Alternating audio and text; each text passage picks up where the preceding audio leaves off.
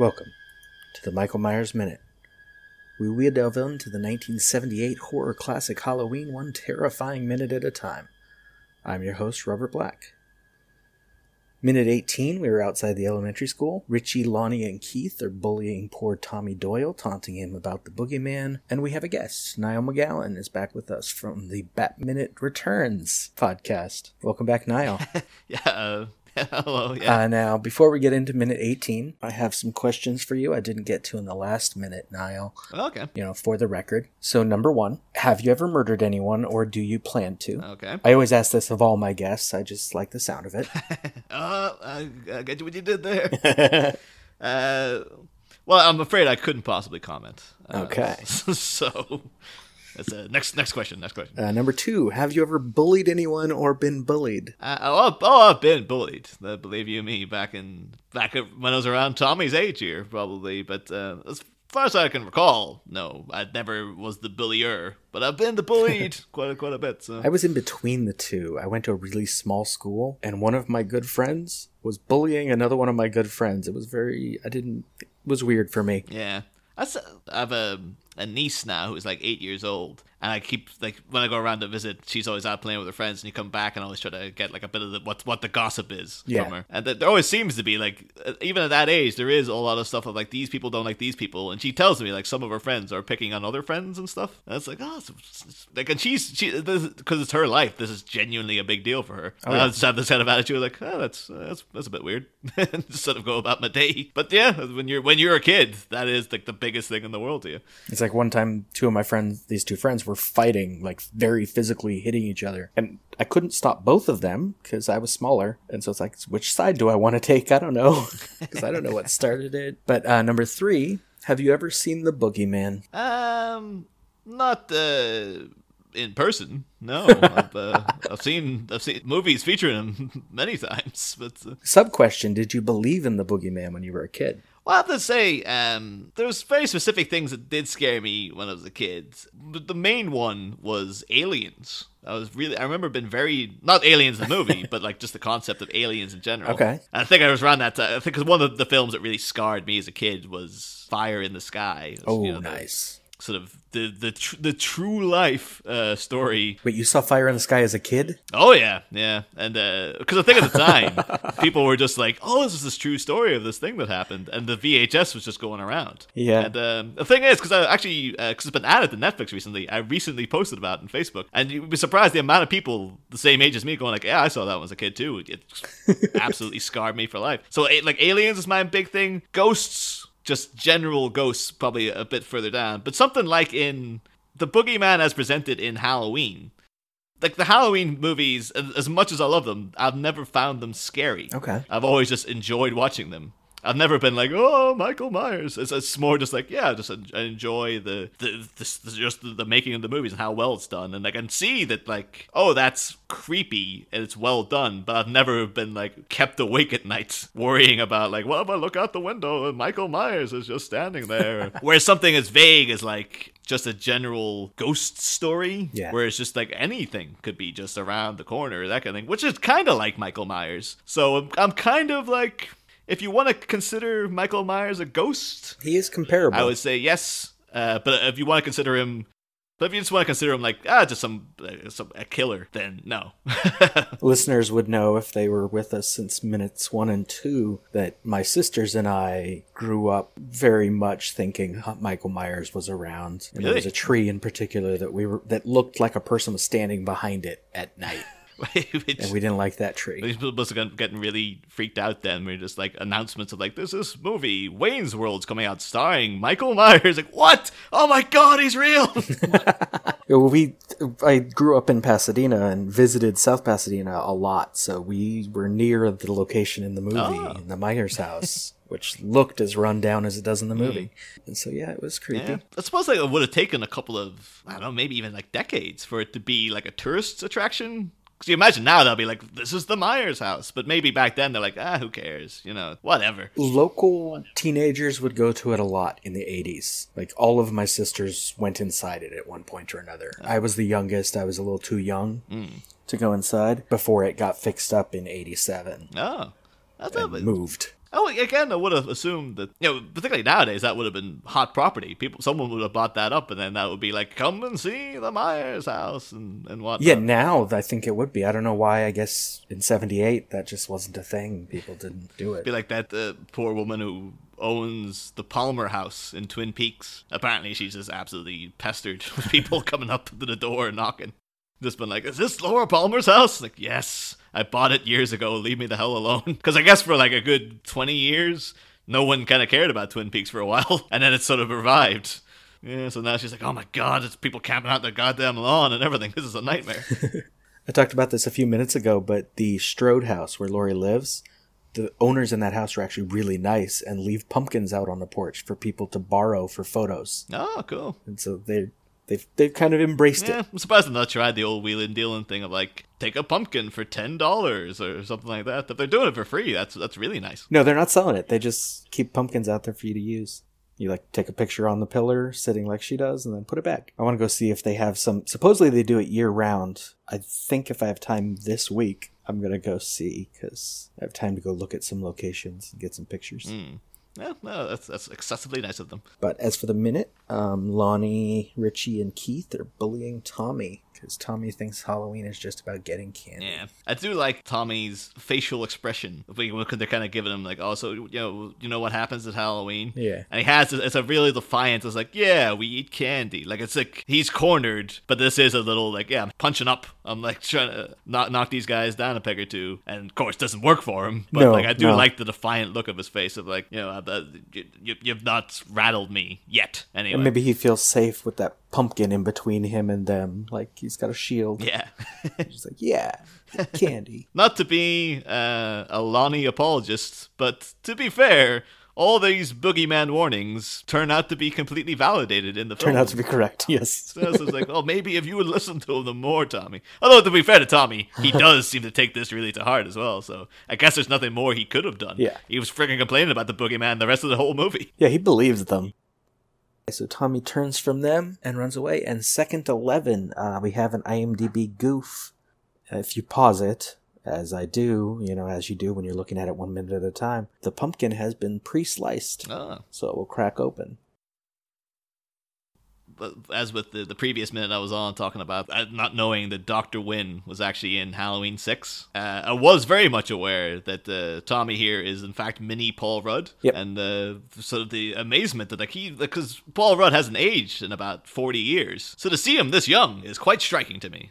Because he looks completely different to what he will Yeah, he looks like a completely different person. look like in the mid 90s and then remain looking like for the rest of time. Yeah, Tommy Doyle is also the main character of the Chaos Comics Halloween comic. I do know there's a a comic where Lonnie kind of finally gets what's coming to him, but I'm, maybe you'd want to leave that closer to. That's in Chaos Comics. Yeah, Oh, yeah. that's in that one. We see Lonnie, Richie, and Keith as adults. They all end up They're dead. still hanging about doing the same exact thing. So I'm supposed. Kinda. They're they're still bullying Tommy as adults. They're not nice. Yeah, I guess you know when you're when you're good at something. And then Lonnie ends up getting shot because Sheriff Brackett, no longer sheriff, mistakes Lonnie for Michael Myers when he goes in the Myers house. Oh man! shoots Oh, him. he gets he gets Ben Tramered. Oh, oh it's, it's Yeah. That's that's just like the. the But then the rough- Richie and Keith get killed by Michael. that must be just like the you know the leading causes of death in Haddonfield for a few years. It's like you're either killed by Michael Myers himself or, Or you're Ben Tramered. It's like people. They have a name for it. It's Ben Tramer. Yeah, because I think they don't tell you in the movies. Like it's every October. There's people that's just like it's Michael Myers, so just driving cars and the woman stuff. But uh, I was happy to see here we do get a little um like a little preview of uh Lonnie getting his ass away from somewhere. Yeah. I just got to interrupt quickly from the future to point out a lot of people make this mistake. The kid that runs into Michael is not Lonnie, it's Richie. I'm not sure I correct Niall here. Whereas uh, obviously gets echoed later on when uh, Doctor Loomis cracks out his best Harvey Fierstein impersonation. With it, it's Lonnie, get your ass away from there. like, Now, as they're running away, we actually get another IMDb goof. It says two of the boys run across the grass, and the last one runs straight ahead and down the steps. But first, before the cut, you see all three going to the left. But that's not actually true when you slow it down. Richie steps to the left but doesn't go anywhere. So it doesn't actually not line up. yeah, yeah. Listeners will know I have an ongoing battle with the IMDb Goofs page for every movie. And in the novel, it is Tommy who bumps into Michael, not Richie. Mm. I mean, that, that, that's a, an interesting difference because, like, I think if Tommy did bump into him, he would have been even more terrified. Yeah. The whole day, but the fact that you have literally just seen something like this creepy guy standing in a mask who just grabbed you. That would, you know, I like it more that it's Lonnie because it's just Richie. a bit more baiting the hook a little of like they've not quite made contact yet, but it is looming in the background. And ironically, the person sort of utilizing the boogeyman? To strike terror himself actually bumps into the boogeyman. And uh, i do i do love lonnie's uh, reaction as well because there's no it, it, it's it's it's very realistic in terms of just like it is a small kid seeing something that's really freaky, and he does just look at him completely perplexed for a second, and it's just like, oh, I'm out of here. Like, is no, there's no like over dramatic scream of terror or like a slow walk away or something like that. It is just like a completely confused, baffled look Yeah, just leaves. of something, looking at something really really strange, and then just going, oh, I'm out of here, and running as fast as you can. Now, a couple notes. If you pause it in the right moments, you can see that Nick Castle is wearing the mask, even though the camera keeps below it. You can see the bottom edge of it a couple times. Yeah. I have seen photos of um, the trip. You can because I thought, oh, this would have been done with like you know trick photography here of just like oh, you it looks like he's fallen over and then all of a sudden he's down on top of the pumpkin. But uh, there, there, I have seen a still of him literally mid fall, Yeah. going down. So I guess they did film that and then they edited around it. So Well, that's why they cut the pumpkin ahead of time. Is it cushions it a bit, I guess. Yeah, I could plus two if like you're if you're going for your your strict Irish jack o' lantern tradition. This would have been a turnip, and that would have been a hell of a lot more painful. I don't know if it would have split open as as well, but uh, But it would have been smaller though. Also, yeah, that's what you probably in because you had so much of jack o' lantern stuff in the opening credits. I suppose you've done like all the the, the mythology and, and whatnot behind it, and the tale of jack o' lantern. Not on the jack o' lantern, no. Because I, as I've said in a previous minute, I didn't grow up with Halloween, the holiday. Though I grew up with the movies. like when I was a kid, we didn't celebrate this holiday. I was in a church that thought it was pagan and bad, and so Oh, we never made jack o' lanterns. I never made a jack o' lantern until I was in my what twenties and married and had kids. No, oh, so we didn't make jack o' lanterns, but not for any religious reason. It was just that it's such an American thing Okay. that like you didn't really get pumpkins sold in my hometown, and the kind of the old tradition of the of the turnip. Okay, do, you, do they even have pumpkins in? They do now. The, I think it's because it's become so widespread in the media. Nowadays, you can get. I mean, do they grow them there? Oh no, I don't think so. I mean, they must do around October, but like normally, you wouldn't get a pumpkin to save your life. But I do. Uh, people are curious about the, the tale of Jack O' Lantern, it actually is. It's quite a creepy story. Yeah. because it's, you know the whole thing of as a stingy Jack, and he was sort of he pissed off the devil, and you know obviously couldn't get into devils or couldn't get into heaven. So when he died, Satan rejected him from hell and gave him like a, a flaming ember to wander the void between life and death for all eternity, and then eventually he finds a Nice. pumpkin with a carved face on it, or a turnip as it was back in back in the day, and walks around with it. But um, the story is actually we we have a recurring guest on on the show who's a YouTube vlogger, Dael Kingsmill, like an Australian woman, and uh, her whole thing is that she tells tales from mythology in a very sort of affable style, and she does a great video Nice. on jack o' lanterns. So and the whole mythology behind them, and that, that tells that story in much more uh, detailed creepiness uh, than, than I just did. So I would recommend people check that out if you want to know the story. And in the script, when Richie bumps into Michael, Michael's butcher knife falls to the ground. Oh. He picks it up and puts it in his pocket. Mm. Like that's that's a weird detail. Bit much for early on in the movie too. then I think the kid would have ran away more. One thing I like after as Tommy's walking away, it's like seconds twenty to twenty three. He's kind of lamenting his crushed pumpkin, and then he starts to walk away, and he does this like aw shucks move with his arm, and he turns away looking really sad, like Charlie Brown or something. Like losing that pumpkin was the worst part of his day. uh, Little does he know what's coming later. I do know um, there's some I've seen some fan chatter throughout the years as to why like you know uh, Michael could have easily got Tommy at any Yeah. given time here. Like why why does he wait until later on? And it, it, seems to make it's, he's so predominantly focused on getting Laurie rather than anybody else. But you know he obviously does get other people along Yeah. the way. But when he's in the house, he could be trying to get Lindsay or Tommy, and he doesn't really bother. He doesn't. Uh, Some people I've, I've seen have argued that he might have had some sort of empathy with him from observing this, that may, perhaps Michael himself was bullied and he sort of recognizes. I don't like that interpretation because I just prefer to think of Michael Myers as like there is nothing in there. It's a complete void of a person. He is just a, an entity that inhabits this body and he has no recognizable thing. I think the best thing maybe for him and how he sees Tommy is maybe he sees himself. Hmm. And so it's not empathy exactly, but he doesn't he's not going to kill him first cuz he reminds him of him and so he's going to kill the girl who's like his sister. He's going to kill her friends cuz they're also like his sister. Yeah. Depends. There's no motivation in this movie.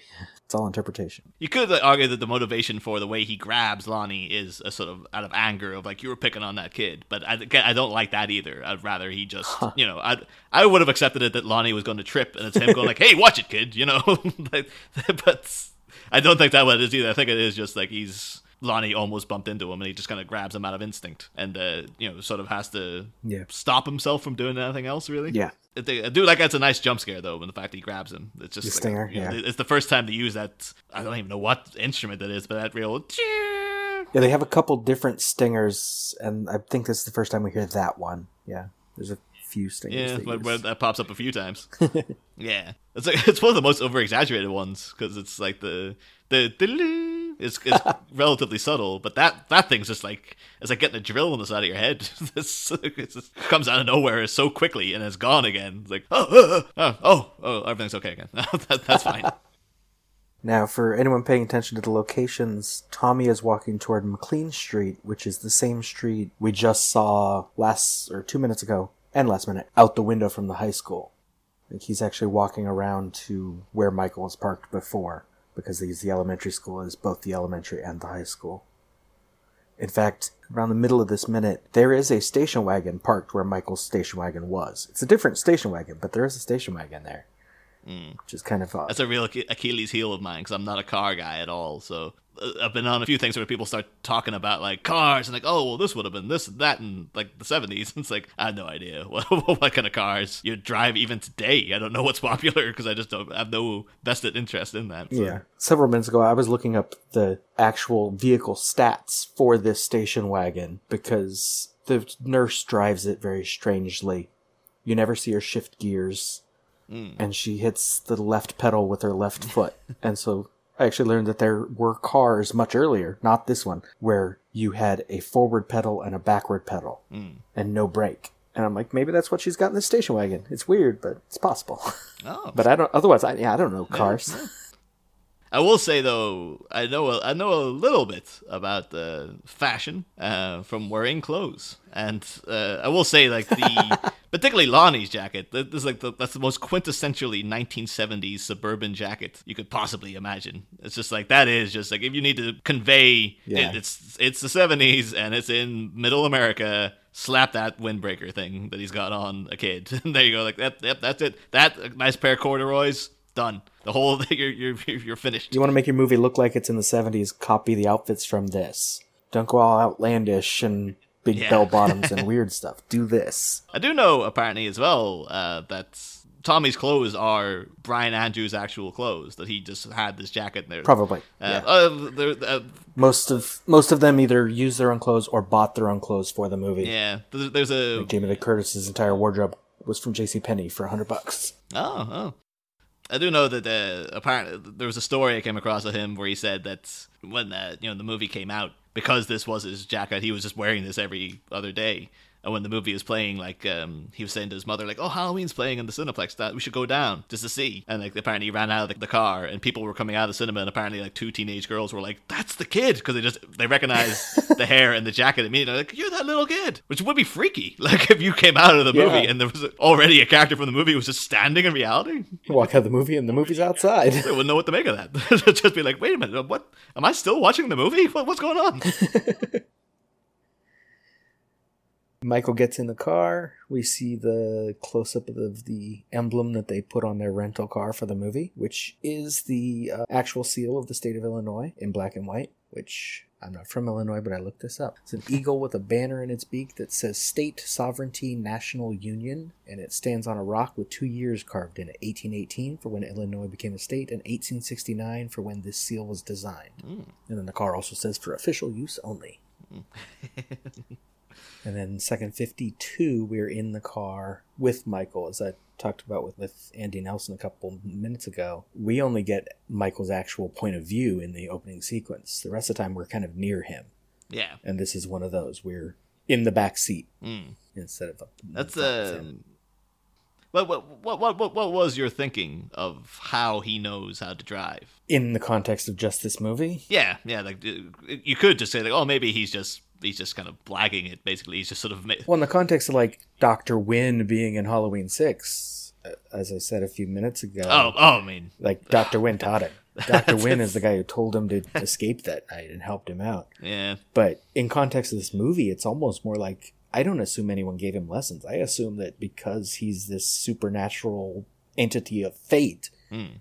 He just knows. yeah, yeah. That's that's If he gets in a car and he can use a car. Yeah, that that was my my own thinking as well. It's just that it's whatever whatever dwells within Michael Myers already knows everything it needs to know. Like it's not the Like you see pictures of Michael and they usually put him with the butcher knife, but in over the course of the movies, he kills people with whatever's handy. yeah. I think it was And it's similar to the car. It's like whatever's nearby, he can use that. I think it was Same with the car. Again, you could argue it's because of his, you know, his supernatural, you know, nature. But uh I think the most memorable ones, in for me at least, is in Halloween two when he like sticks that guy's head in like the boiling hot jacuzzi, oh, the girl, yeah. and it's like Michael's hand is getting clearly scalded as well, but it's just like nope, doesn't care. It's it just it's gonna keep on going. Doesn't matter to him. That's uh One of my favorites is in Halloween 4 when Michael has a shotgun and he doesn't pull the trigger, he just stabs it through someone.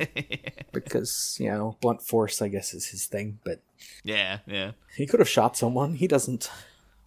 you want him to do that like nifty uh, Schwarzenegger in Terminator 2 reloading the, the shotgun with one hand trick. I was like, oh my god, is there anything he can't do? Or what movie is it where the person, the shotgun is in someone and they shoot someone behind them? Like while the gun is Oh, stuck in someone's body, they shoot another person. I don't remember what movie that is though. Oh, I'm thinking of that. It's like it's um, oh, it's like a zombie movie, isn't it? So I think think they kinda, so, yeah. He's kind of walking around. Yeah, it's like a pump action shotgun. He keeps kind of like just hoisting his arm back to reload it because it's stuck in the. That might be in like Shaun of the Dead. It seems like something they'd play for comedy. Yeah, I mean, you need like uh, Scott Corelli here. He could answer you to that in a second. But uh, IMDb goof one Michael you, were- you, you really uh, blah, blah, taking it to these blah. IMDb goof people. I when I was doing Groundhog Day project and watching Groundhog Day, I submitted edits for every single goof in that movie. They are still exactly how they were before that. Those edits have never been reviewed or changed. yeah, I mean, I've, I've started to become And that was four years ago, five years ago. because there's so many things. Like after a while doing Batman, it you'd go to IMDb. uh, Obviously, if you know, you go to that trivia section, it's like a gold mine, and most of it seems Yeah. to be like, yeah, this is all Oh, stuff yeah. I've heard verified elsewhere. But they had come out with cast lists.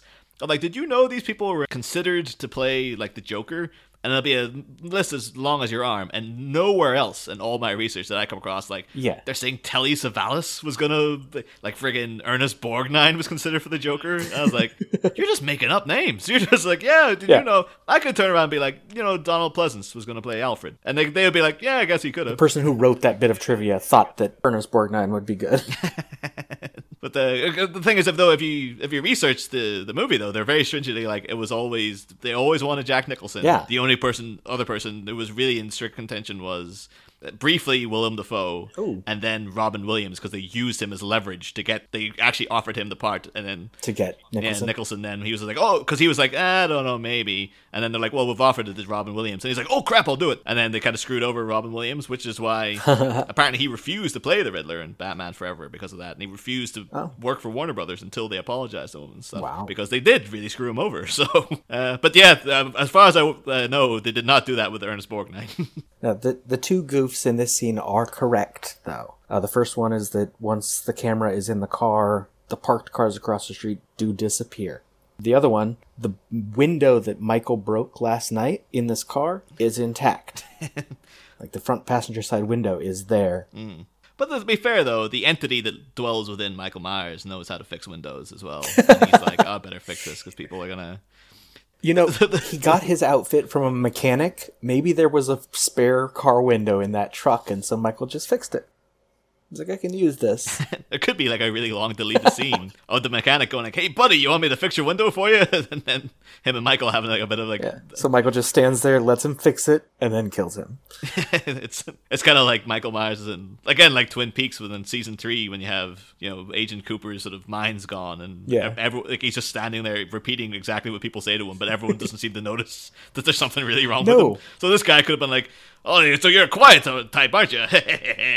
just like working away. Yeah, they just go along with it. That's not weird at all. It takes them out to lunch and everything. It's actually like, well, this, you know, Michael Myers spent like seven hours with this mechanic. They became best of, the best of friends. Yeah, then he drove. Or at least the killed him. mechanic thought, and then the cruel twist of fate. They went out to the bars. At the end, he's like, "Oh no, he got some killed by him." and then he left him dead by the. I will say though, um, the glass in this movie leaves a lot to be desired because the I can understand Michael Myers been able to break that glass with his hand because he's you know like a freaking supernatural entity essentially. Yeah. But uh, the breakaway glass for Laurie at the near the end when she's trying to Yeah, in the French. That's, that's that's really just like I don't know because you can at least have her do it with her elbow or something to make it look like. But it's just the fact that Jamie Lee Curtis kind of like twa- you know sort of ta- lightly taps this glass and it just falls away. It's like ah, Also, because both scenes are filmed at night, you can see when the glass becomes breakable. Yeah, like when yeah. they've replaced it with the candy glass, because it has a different sort of translucence to it, Hmm. and so they the angle changes and the glass looks different. Oh, that's gonna break. It's like some of those things in animation. Sometimes you can tell when something's going to move because they've got a painted in background, and then all of a sudden, Because it separates from the background. yeah, there'll be Yeah. clear things like, oh, that's clearly about to take off somewhere because now it's slightly different color and stuff. And the minute ends with Michael and us watching Tommy from the car. Any other notes from minute eighteen? Uh, no, that's me. I'm uh, that's me minuted, minuted out, if you if you will. So Niall, remind the listeners how can they stalk you? Uh, you can stalk me by uh, stealing a car and uh, then driving on somewhere where you can find a computer and then you can do it online because it's so much handier these days. I wonder in the reboot are they going to have Michael Myers do any cyber stalking because he's like, oh, I could do this from the house. This is great. um, but yeah, uh, you can find me uh, via. Uh, Bat Minute, where we do this, but with uh, currently doing it with the Tim Burton Batman movies. We'll be moving on to Joel Schumacher's opuses thereafter. Uh, and yeah, you can find us on Twitter and Facebook, and believe we're on Instagram. Uh, I think there's a Tumblr as well, but I've never I've never been on it myself because I know it's uh, my co-host John. He does a lot of the sort of I don't want to say techie techie stuff. Uh, social media is not really techie, but like he he handles a lot more than that than I do. So um uh but yeah, you can get in contact with us any um through any of those, and of course download the show yourself, where we've uh, we prattle on quite a bit about Batman and various other topics. You know, every, three days a week. So uh, just find find that in iTunes or any of your major podcatchers. And you can stalk us at the Michael Myers Minute on Twitter and Facebook at Myers Minute, or join the Facebook listeners group 45 Lampkin Lane.